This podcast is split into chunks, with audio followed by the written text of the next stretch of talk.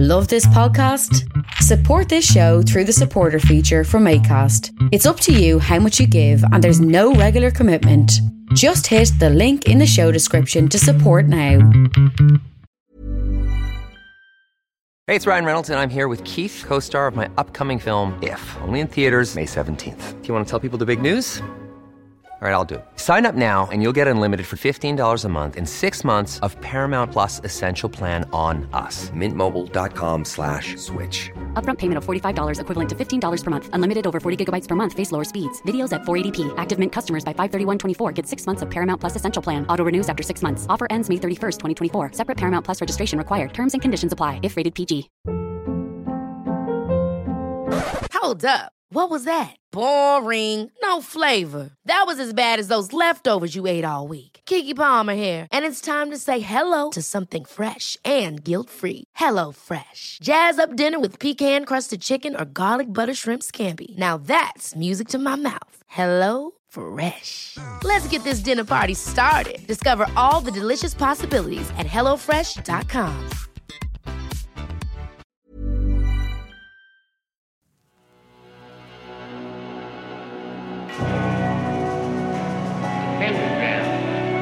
dedicated to Henry Foreman. In the years of the primal force and the dawn of terrestrial birth, man mastered the mammoth and horde, and man was the lord of the earth. He made him an hollow skin from the heart of an holy tree. He compassed the earth therein, and man was the lord of the sea. He controlled the vigor of steam. He harnessed the lightning for hire. He drove the celestial team. And man was the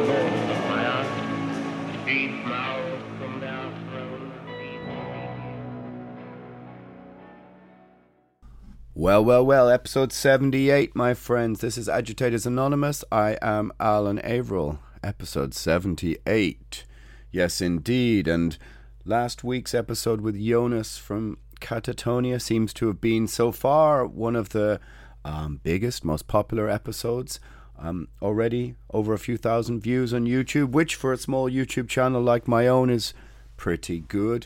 If you want to go over and take a look at that video, just put in Alan Averill, A V E R I L L, into YouTube. Also, there's the Metal Salvage chats over there, which I'm doing with Joe from Gama Bomb, which is just basically us getting a bit steamed, a bit boozed, a bit pissed, and talking about heavy metal. Speaking of the heaviest of metals, some of you will have noticed, really, I suppose, that in the last, um, let's say, four, six, seven, eight episodes, um, I've been kind of moving away from some of the social political commentary or talking about the pandemic, talking about lockdown, talking about all those things as it kind of felt we were all pretty weary of it. And I decided to pivot a bit back to music, to metal, to all those kind of things, and maybe just give everyone a bit of a rest from dissecting what was happening um, around us during the pandemic and all that kind of thing. But uh, this episode, I'm going to take a little bit of a step back into that, um, or at least try to have a little bit of a ramble across a few observations. Now that, let's say, the dust has is settling, has not settled, or the fog is dissipating, dissolving. Does fog dissipate or dissolve? I'm not sure. I'll have to look that one up. But now that things are, well, let's just say a little bit, a little bit clearer, um, we are not out of the woods yet, as they say. So um, I thought, uh, can I look back now on some of the things that I said, some of the proclamations, some of the opinions, um, look back with a little less anger and frustration and irritation and all of those kind of things, and all of the other drivers, the moods that were driving some of the old podcasts, and examine what did I realistically get wrong, what did I get right, all of those kind of things, and take a little bit of a look back and assess kind of where we are, maybe with a slightly calmer head, maybe, maybe not. Anyway, if you want to follow me on the Instagram, nemtheanga underscore primordial. Also, finally, Primordial officially now has an Instagram page. It's just primordial underscore official. Um, for years, I suppose, we just, well, it was just something we neglected. I had my own one and the realization that I would just have to run another one. um, just sort of broke my brain a little bit as um, we all try and grasp with the fact that we are more interconnected when our brain or some part of our brain is telling us you need to escape, you need to be posting less, have less screen time. But I just finally gave in. Some of the others have access to it as well whenever they can be bothered. But it would be great if you're into Primordial to go over and follow us there on Primordial Official. There'll be gig announcements, there'll be some competitions, some merch, this kind of thing. I, of course, do realize we are playing catch up with everyone else, but that's just the way things go. If you want to listen to other podcasts and there's um, a kind of thriving community over on the Patreon, you can go there and join for as little as a dollar a month because I don't really understand how to work the tiers. etc. Um, yeah, there's discussions, book discussions, film discussions. It's actually pretty lively. It's pretty interesting. Um, and it's kind of like a little small community. Uh, sounds strange because I had a lot of misgivings before I started a Patreon. But then, as they say, needs must when the devil farts in your face. Um, and so when everything collapsed, it just became a sort of an evil necessity, or at least I felt it was one. Um, but actually, most of my misgivings have proved to be um, ill founded, and it is actually uh, pretty cool. So there's other um, podcasts up there. Sometimes I post songs, rehearsals, alternate versions of songs of Dread Sovereign, of Primordial, of um, you know all sorts of things. So go over there and take a look. Patreon.com, Alan Averill. So, what prompted this little moment of reflection, I suppose? Well, a few things. Firstly, I came across an interview I did a year ago with Legacy magazine, mainly about pandemic and lockdown. And I just sort of examined the amount of um, anger and vitriol in my answers. And I sort of tried to then assess a year later where exactly we are. Um, and what did I get right? What was just um, the sense of, I suppose, righteousness that was clouded by anger. Because let's be honest, we've all, let's be honest, that one of the things that maybe is missing from some of our understanding of what happened in the last 20, 21 months is um, allowing people, as they say, the rope maybe, to um, hang themselves by their own petard of aggression and frustration because um, it really did drive us to the edge of sanity. So, um, some of my proclamations of my opinions were driven. That was the driving agency behind some of them. And also, you just don't quite know what's happening. So, how much was clouded by anger and how much was quite on the money and how much, as most things I view in this world, inhabit the grey area? Well, let's get into it and have a look. First things first, I must say that um, I've been getting lots of messages from lots of people about, yeah, I saw a gig in Budapest, a gig in Bucharest. There's 2G in Germany, 3G in Germany. Um, apparently, the difference to that is gigs can happen um, at 2G, which means you don't need your mask inside. You can move around. 3G, you do. Um, people are telling me restrictions for this have been lifted, restrictions for that still in place. The band Dune just did an entire European tour, and so um, Duncan from Dune is going to do a little kind of like a, a tour report segment for me for next week. Um, he's recording it, um, hopefully as we speak. Come on, Duncan, get me that file. Um, and that's really interesting because they did a three week tour. Um, okay, it really seems to me that restrictions and rules are going to be um, very much down to even who's on the door, who the security is who's behind the bar, what bar it is, what area it's in, what street it's in, what city it's in, um, what country it's in. All of these things now are going to have to be taken into um, how you assess if you're going to uh, go to that gig or as a band you're going to be able to get there all that kind of thing. But gigs are happening. Now they're happening for bands who generally are pulling between 25 50 and 150 people. Um, how that's going to work once we get into two, three, four, five hundred people. A little bit more money to be made, a little bit more security, a little bit more people looking at what's going on. But it seems to me that um, as a booking agent myself, um, I don't know if I really talk about that much, but um, for Dragon Productions, it's going to create an extra. How shall we say? You're going to have to have a an eighth sense of which promoter is working with which club and how much they enforce these arbitrary bureaucratic rules, uh, which I make no secret. Obviously, if you've been listening to the podcast, you'll know my feelings about this arbitrary bureaucracy. And I say this when it comes to the backdrop of um, Ireland still having no gigs. Nothing has happened. Music is still outlawed fundamentally inside. Of course, I hear stories about people having raves and this, and that, and the other, and somebody with an acoustic guitar meeting with a, uh, you know, a little tiny generator on a beachfront and all this kind of nonsense. Um, but still, no gigs here. And yesterday, um, as I speak on the 14th, the 13th, our um, Taoiseach, our minister, prime minister, Leo, um, young Leo said that we. Uh, may keep restrictions past October the 22nd. They'd been aiming for October the 22nd as this, let's call it, the release date. Um, to let society go back to something they claim to be normal. I always had my doubts, and sure enough, 10 days beforehand, they're rattling their sabres or flying the kite or whatever you want to say it, or testing public opinion for not um, allowing restrictions back. So it wouldn't surprise me to see the entertainment, arts, music, creative industry again thrown to the wolves and not allowed to reopen on October 22nd. I think it quite suits them to have no nighttime economy. Um, you know, and I think that an awful lot of people in society have kind of got used to where it is now, which is that it we have created a papers please society. You need your VC passport to get indoors, mostly, unless of course you then return to what I said three minutes ago and you find uh, so somebody who just gives you the old wink, nod, nod, whatever that may mean, you figure that out. Um, and so we've created this already, and it feels to me that the state might just sacrifice once again um, whatever economy there is for young people um, or arts or entertainment or whatever they want, you know. And this seems to be the first thing that always gets um, curtailed.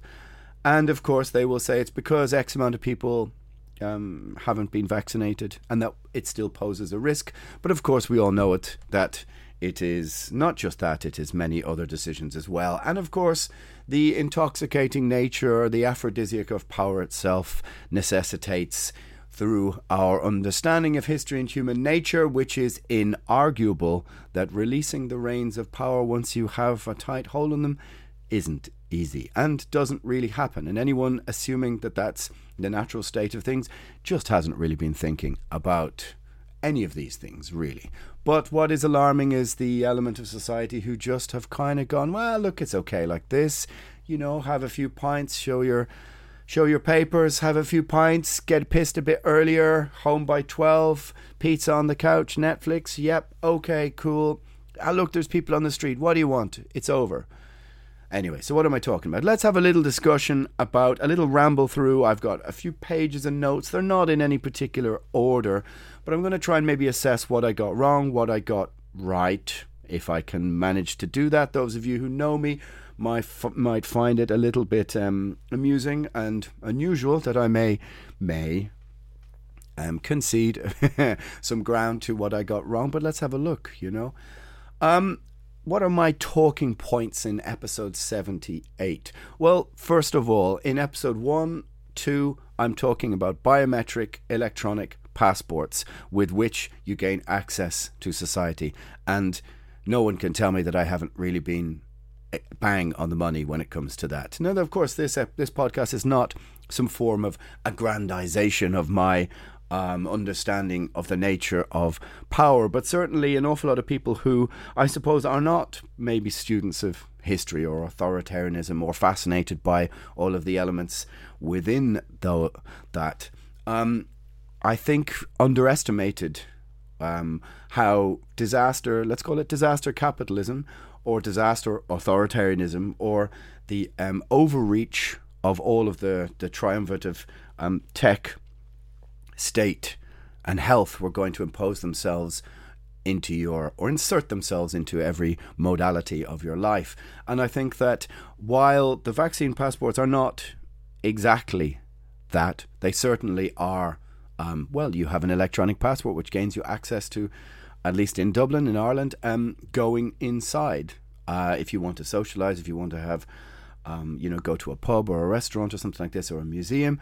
And so um, this is an incredibly dangerous. Uh, um, it's a dangerous power to grant state and institutions because if, say, for example, um, the virus is reduced to naught um, and dis- disappears from society, as Sam Harris would say, drive it to extinction? If it is, does that mean that these powers are going to, um, let's say, you know, scupper this app, sink it below the waterline, and say, okay, you don't need those anymore because we've defeated this problem? Does anybody really, in their right minds, think that the nature of power gives up power once it's attained it? I would say if you think that, then you are rather naive and you don't really understand history and have a rather um, massive misreading of the situation because that ain't going to happen. All you have to do is really take one look at what's happening in Australia with track and trace apps, the state calling people, asking them for facial recognition of where they're supposed to be, all these kind of things, and you can see it taken to its furthest extreme. And the worrying thing about what they represent is that the technology um, to the technology, or it's not even the technology, exists. The state of affairs already exist within China. That we have, um, they have a, a social currency system whereby, you look, you know that this already exists. So it's not like as if that um, that state of being is something that we can see um, in the distant or not too distant future as to be materialized. It already is here. And so we have to ask are our are our states moving towards that kind of future? Because if we're talking about people's um, economy being almost fully online, their work being fully online, the idea, um, if you take the old medieval square in any small town, being this is where trade happened, this is where um, the religious men and women stood on their soapboxes and uh, which I guess is where the phrase comes from, and preached to those gathered. It was where the church tower viewed the square. It was um, the place where the town came to do its business.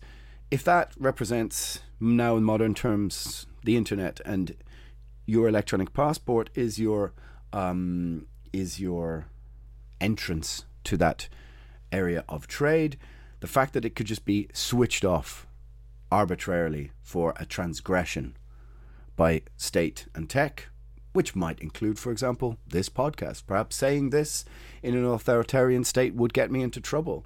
And anybody who thinks that that is not a potentiality um, is not really understanding the nature of um, democracy or authoritarianism. I did a podcast called, um, you know, democracy is not the default setting of society, and it isn't. And now I've had many people go, go, ah, Alan, you're just, you know, you're the, you're doom mongering, and um, it won't happen here. And to that, I have to say, really, because history is on my side, which states that the struggle between the 99% and the 1% has been ongoing for hundreds of years. And I've said that this moment could represent a revolution by the 1% against the 99%. And anyone who thinks that a massive transfer of wealth and power hasn't occurred to grant that 1%, whether it's state, um, you know, state technocracy um, or big tech oligarchy, whatever you want to call it, if those two words go together.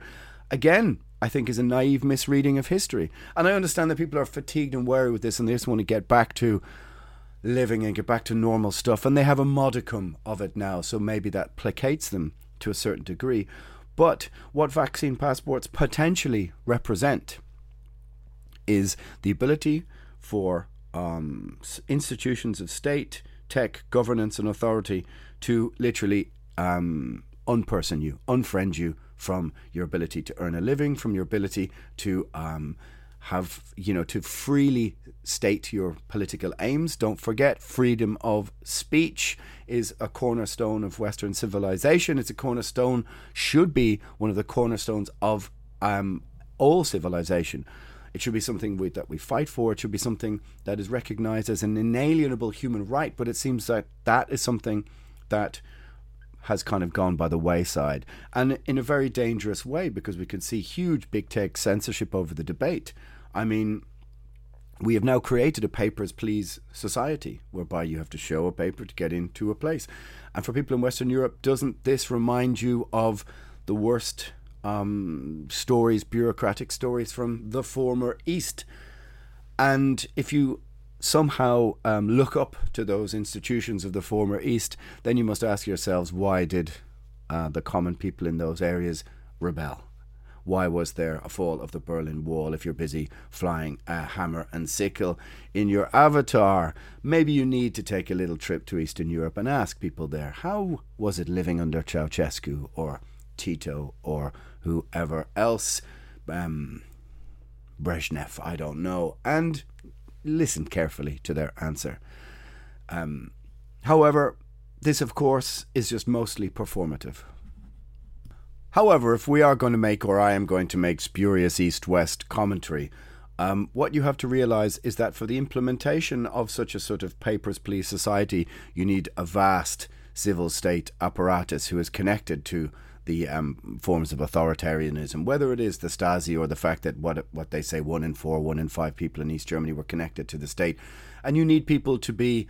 Um, you know, snitching on each other. You need people to be watching each other. You need to create uh, a sort of um, internal surveillance society, a paranoid society who's watching everyone else, which you can see there is an attempt by the media to do that in the divide and conquer strategy of framing um, those who are unvaccinated as, you know, almost like social pariahs or lepers or murderers in some quarters. And you can see this is a, a kind of ongoing media theme.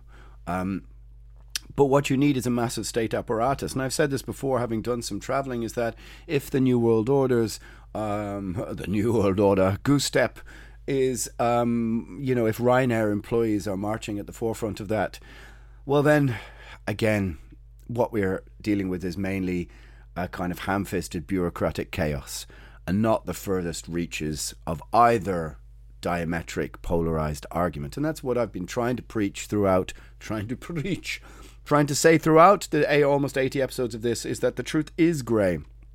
I'm, in a sense, politically homeless. I don't belong to either polarized side, left or right, in my opinion. Um, I am very much entrenched in the idea that skepticism is the only rational perspective on every single thing. And so, therefore, you question everything. And that's just what I've been trying to do. So, to question the validity of uh, you know electronic passports and what it represents for liberty and freedom is, of course, going to be my stance. Some people just see it as like, ah, look, it's just handy, and you know, you also may be right. It may not be um, you know, the the forerunner to some form of um, new social Stasi um, enterprise at the behest of um, big tech, as I said, uh, you know, monopolies. But it certainly does represent, I think, a very serious infringement on civil liberties, um, which somehow have become an alt right or right issue. How that happened, I don't know. Liberty, libertarianism. Libertarianism means a different thing in um, the USA to Europe. By the way, I may add, if you are listening in America, if we look at traditional libertarianism, egalite, fraternite, liberté, it's enshrined within the um, three defining words of the French Republic. But what I mean is that um, the application is very much left to individuals. And in a society like, say, Ireland, which is not traditionally authoritarian, um, unless you count the Catholic Church, but is not, you know, traditionally, if you're leaving um, the decision up to the guy at the door, a bouncer at the door of whether people are in and out, unless they're going to get fined or there's some sort of pressure or other, it's the kind of thing that's just going to slip and slide. And you do wonder if the um, if the uh, application of this is just going to fall by the cultural, social wayside as people just go, ugh, that thing again. Um, because it's going to be hard to scare people into that without the uh, massive social state apparatus. But, you know, maybe that's done and I underestimate it. Certainly, I will say that travelling lately, few people, if any, ask for anything from anyone anymore. Um, hence my um, Ryanair eulogy. Anyway, yes, well, what else are we going to talk about? What else do I ramble across? Are we still in a form of lockdown? I would say yes. Um, a long time ago, the um, you know the levels of one to five, sort of nobody, people stopped talking about it. I think that was deliberate in order for people to just get used to this new modern way of living and accept that they would li- be living in a form of one or two. Personally, I think stating that we aren't in a, for- a form of lockdown, you may disagree. That's okay. Of lockdown um, lets the authorities away with riding roughshod over um, what those things meant. And still in Ireland, as I said, you know, by midnight the city is empty. There's a form of curfew. There's still no music allowed inside. Um, and so for me, those are still forms of the elements, the expressions of lockdown.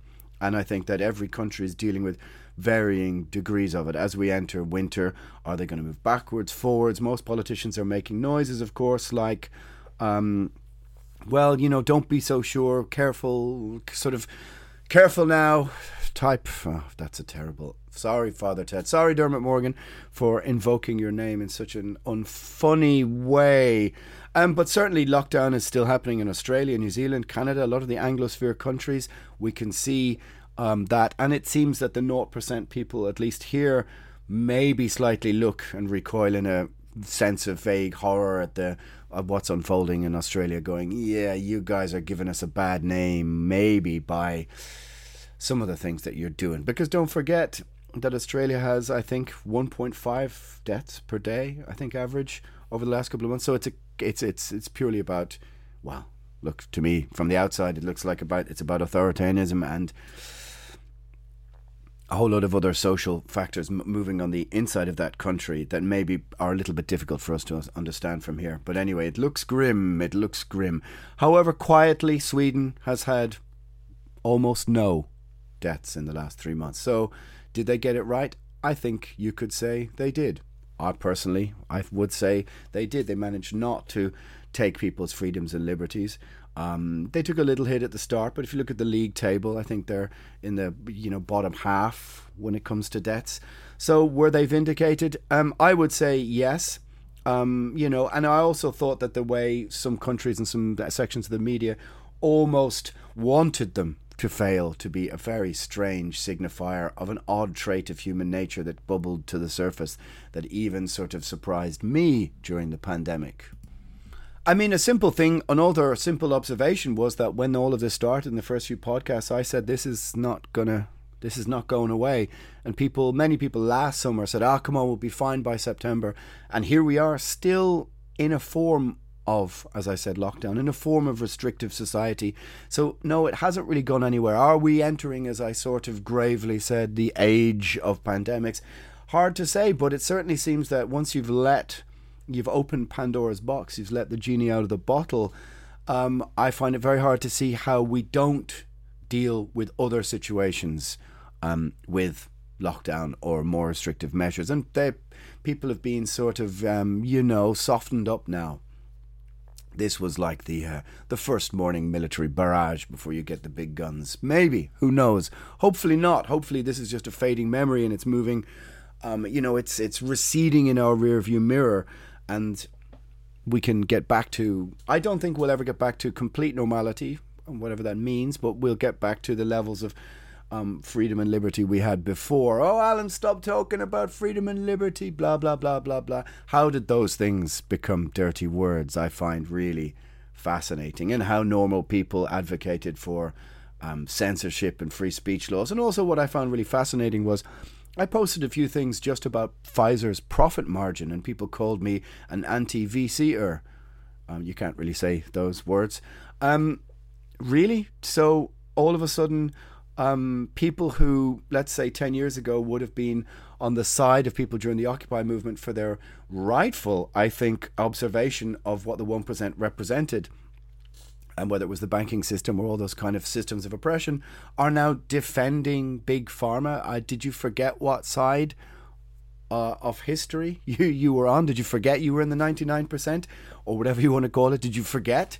That these are the huge, um, you know, multinational companies that really don't give a f about your well-being. How did that turn on its head? That normal um, you know, sense making, once sense making individuals ended up in the corner of the multinationals. But that's what we found. That's what we found. I I received those messages myself, and I said, "Wow, you can't even you can't even mention a 37 billion profit margin for being accused of." Um, you know, being uh, Trumpist or whatever. And I think that was part of it. The Trump derangement syndrome is just something that really hangs over society. And it validated all sorts of responses to anything because it, it, it, it he just, um, he exploded or you want to call it detonated the middle ground, whereby um, either side of a polarized debate felt they had to um, cross, you know, shake hands over the divide and sit down at the same table. He just basically, the gloves were off. And especially on elements of the mainstream media, it just seemed that any questioning, any skepticism, um, just then placed you into the arms of the extreme right, for example, which makes no sense, of course, because um, it should be your place to have questions, to be skeptical. Certainly, um, if we're going to remove our um, right to ask questions of impositions of state tech on authority, um, health impositions, and what your um, you know what the state and health officials are health officials, health structures are going to do with your children, for example. Well, then we're on a pretty dark path, but I think we're on that pretty dark path already. So, yeah, I think we are still in a form of lockdown. I asked somebody in Australia about that. I will say that my prognosis about live music and travel, um, I think, were maybe too negative because live music is certainly coming coming back. Um, uh, tours are happening in America. I'm pretty much um, open tours. A lot of European countries, people messaging me from Budapest, Copenhagen, Bucharest, Stockholm saying, yeah, we went to see a band, 100, 200 people, things are moving back, venues are back open. Um, and that's great. The, the music industry has come from, like, a, you know, basically from being almost completely KO'd to at least now on its knees. Now, whether it can get to its feet remains to be seen, but it's great hearing positive news from everybody all across um, well, all across the world, most of the world, and Europe and America and stuff about shows happening, gigs happening again, people being able to return to art, music, culture, um, to return to all those kind of things. It's not just about having a few pints and this, that, and the other. Um, a world without live music or music in this sense is a very dark and grim world already, and that's something we don't need to hand over to systems of um, to the you know, to the arbitrary flick of a switch or a pen of some um, jumped up middle management health official who decides whether we can or cannot have the communion of live music, etc., etc. I've made it very clear which side of the of the divide I stand on. Um, and so it's great news to hear all these coming back. Like I said, nothing has happened here. Um, I, I, think we're as I we're not quite a lost cause, and my prognosis of a, a winter of no music or no art or culture or um, you know public expressions of those um, are now seeming like um, you know a bit too negative, but we still aren't there yet. But it's great to see. Um, for example, even with Dread Sovereign, we're going on a small tour in the UK next week. Theoretically, I mean, uh, I never count my chickens until I'm actually about to set foot on the stage, so to speak. But it looks like it can happen. Now, what might what happens when we get the new Monster Energy variant or whatever? I say that because I'm sitting in front of a can of blue, ultra blue Monster Energy, not just blue, ultra blue, whatever that means. Um, and so we could get a new, we could get something else that you know pushes live music back into the um, the horror of uh, the live stream once again. But it looks like there might be um, like the fog is clearing at least in live music and travel. Also, the last few times I've travelled, airports have been packed. Um, all seats have been taken. People have been moving again. Um, and that, for me at least, is great to see. Uh, that people are um, are stepping over the boundaries of you know fear and the things they've been inculcated with the last 20 months and they're going well look we better we need to get on with living etc especially coming from an island. Um, now you may disagree about elements of that and of course yeah that's fair enough. Um, I'm not going to get into the I suppose the climate debate related to that just yet. Might do that in another podcast what else can I see um, in my page of random scribbled notes here? Um, I mean, do I get into um, activism? I think in the first month or two, some of us thought that the level of uh, activism, I suppose you want to call it, or social agitation that was happening in society, identity politics might just take a rest because the concept of a of a virus which we did not know how of its lethality.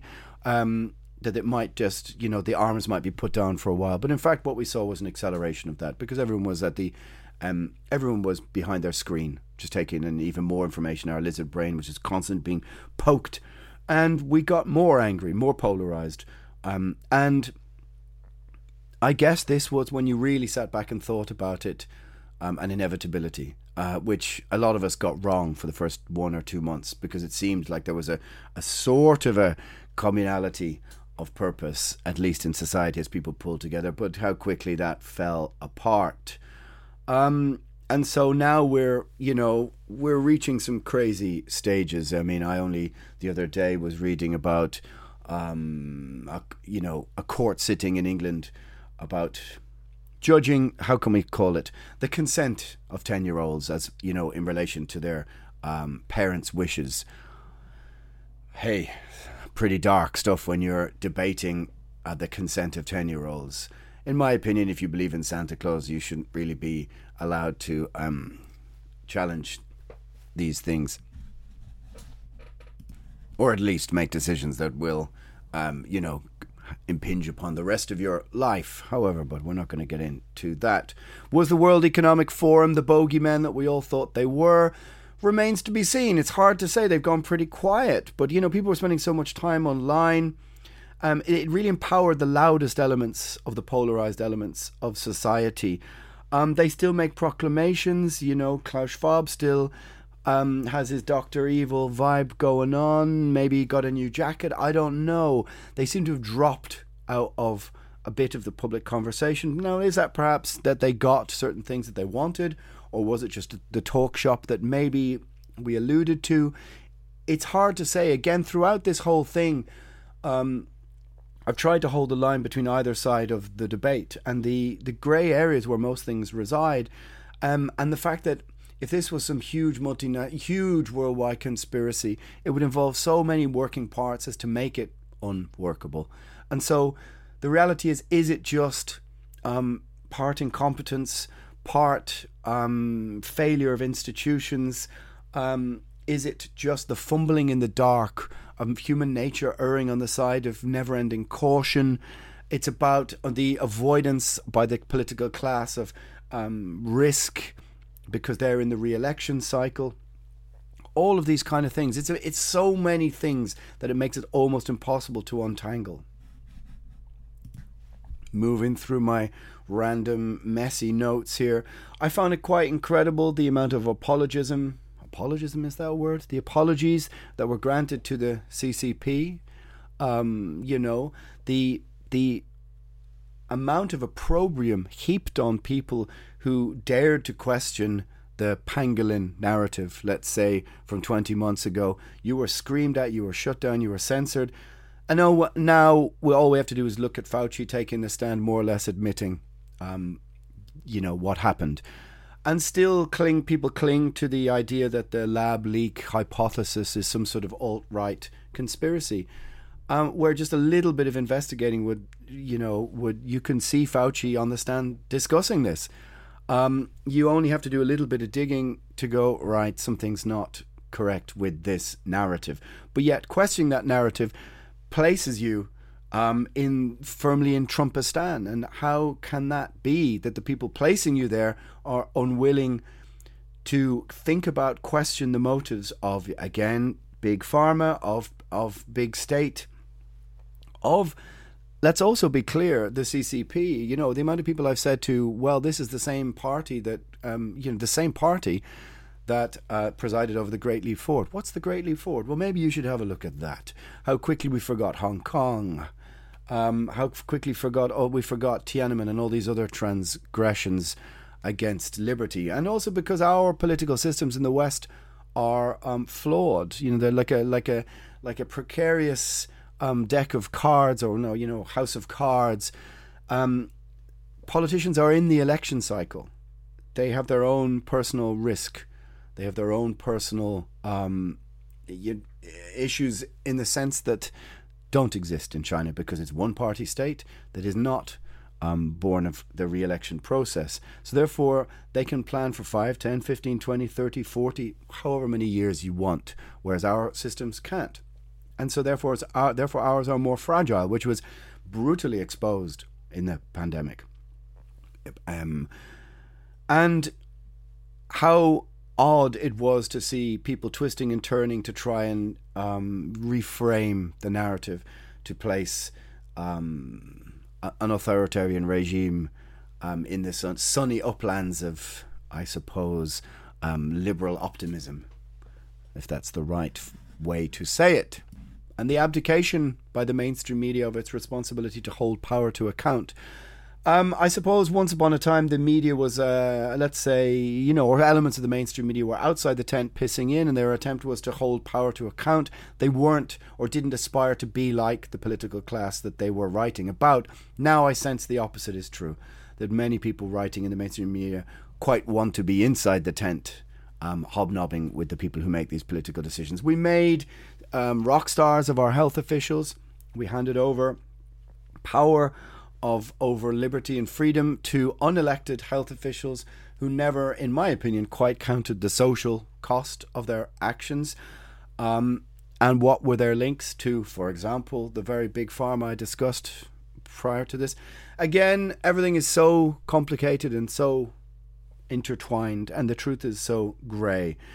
And throughout these 78 79 episodes i've had to wonder about the wisdom of you know putting out some of these opinions there because it's certain it will affect the music that i make or the people who like the band and go i like that. I liked primordial before he said this that and the other. But i would say that we must try and consider the terms of freedom of speech rationality um, the ability that we once had to be able to hold open discourse with opposing points of view. I think i've been tried to hold the line, tried to hold the line somewhere in the middle. And I don't belong to either side. But if anything, the last, you know, to kind of sum up, because this is part one of a part two look at some of these things, what we've seen clearly is how much of life is performative, whether it's from the political class to the media class to even in our own daily life, how much of it is performative. It's like as if the pandemic stripped back a few um, veils, let's say, pull the curtains past a bit, and we got to look clearly at the cogs whirring, the machine whirring, um, and how much of it really is Emperor's New Clothesism, if you want to say it like this. How much of society, how much of things are performative, how much of um, all of these leaked messages. Even the yesterday, I was listening to Jocko Willink's podcast, and they were discussing Biden's leaked phone call memos to um, the Afghan fleeing Afghani president, and they were just, how do we make this look a certain way, even though we both know what's going to happen. Um, and that just sort of sums everything up the performative nature of modern society. But, but underneath, underneath it are some very dark undercurrents of um, authoritarianism, which now seem to be in the ascendancy um, in the former I suppose not the former, but in Western society, which had freedom and liberty as its core values. And those, I think, it's not um, a stretch to say that those are um, under some form of existential threat and very real threat. Of course, I can always just say, and it's true, I'm just a singer in a heavy metal band. I'm not a politician or an epidemiologist or whatever else. And if you disagree with the things I'm saying, that's all right. That's fine. That's the nature of this discourse that should be um, taken in good faith that I'm the singer in a heavy metal band and these are just my ramblings on my podcast. Um, so, to sum up, so many things. They're going to be a part two of this. We saw how little music and art was worth. We certainly saw that that was the first thing to be sacrificed and how little it meant. But you know what? A performative life. I think that's my takeaway is how I suppose um, with a certain uh, horror I viewed um, perhaps how little sometimes freedom and liberty seemed to mean or freedom of speech seemed to mean and how willing how willing people were to trade that away for a sort of state and health sanctioned um, how should we call it security as defined by those institutions etc., etc. It's a ramble. It's a ramble. I'll get back to music next time. If you don't like these kind of podcasts, well, you know, tune in next week. It'll probably be a completely different off the cuff ramble. But I thought it might be interesting to just look back at some of those things. Um, as they say, your average man doesn't want freedom, he wants security. Anyway, JP Mencken. Or did I get that right? I suppose I should think about quoting people. Hey, Chor Mencken, JP Mencken, who knows? Sorry if I got your first name and initials wrong. But anyway, the dust isn't settled, the fog is not cleared, it seems to be clearing. And again, the truth, my friends, is that most things reside in the grey area between either of those realities. My friends, this is Agitators Anonymous. It's uh, all over the place ramble about all things um, lockdown and pandemic related and how things have been for the last 20, 21 months. Um, I'm Alan Averill. This is Agitators Anonymous. Selling a little or a lot? Shopify helps you do your thing however you cha-ching. Shopify is the global commerce platform that helps you sell at every stage of your business. From the launch your online shop stage to the first real life store stage, all the way to the did we just hit a million orders stage. Shopify is there to help you grow. Shopify helps you turn browsers into buyers with the internet's best converting checkout. 36% better on average compared to other leading commerce platforms because businesses that grow grow with Shopify. Get a $1 per month trial period at Shopify.com slash work. Shopify.com slash work. Ever catch yourself eating the same flavorless dinner 3 days in a row, dreaming of something better? Well, HelloFresh is your guilt-free dream come true, baby. It's me, Keke Palmer. Let's wake up those taste buds with hot, juicy pecan-crusted chicken or garlic butter shrimp scampi. Mm. Hello Fresh. Stop dreaming of all the delicious possibilities and dig in at HelloFresh.com. Let's get this dinner party started.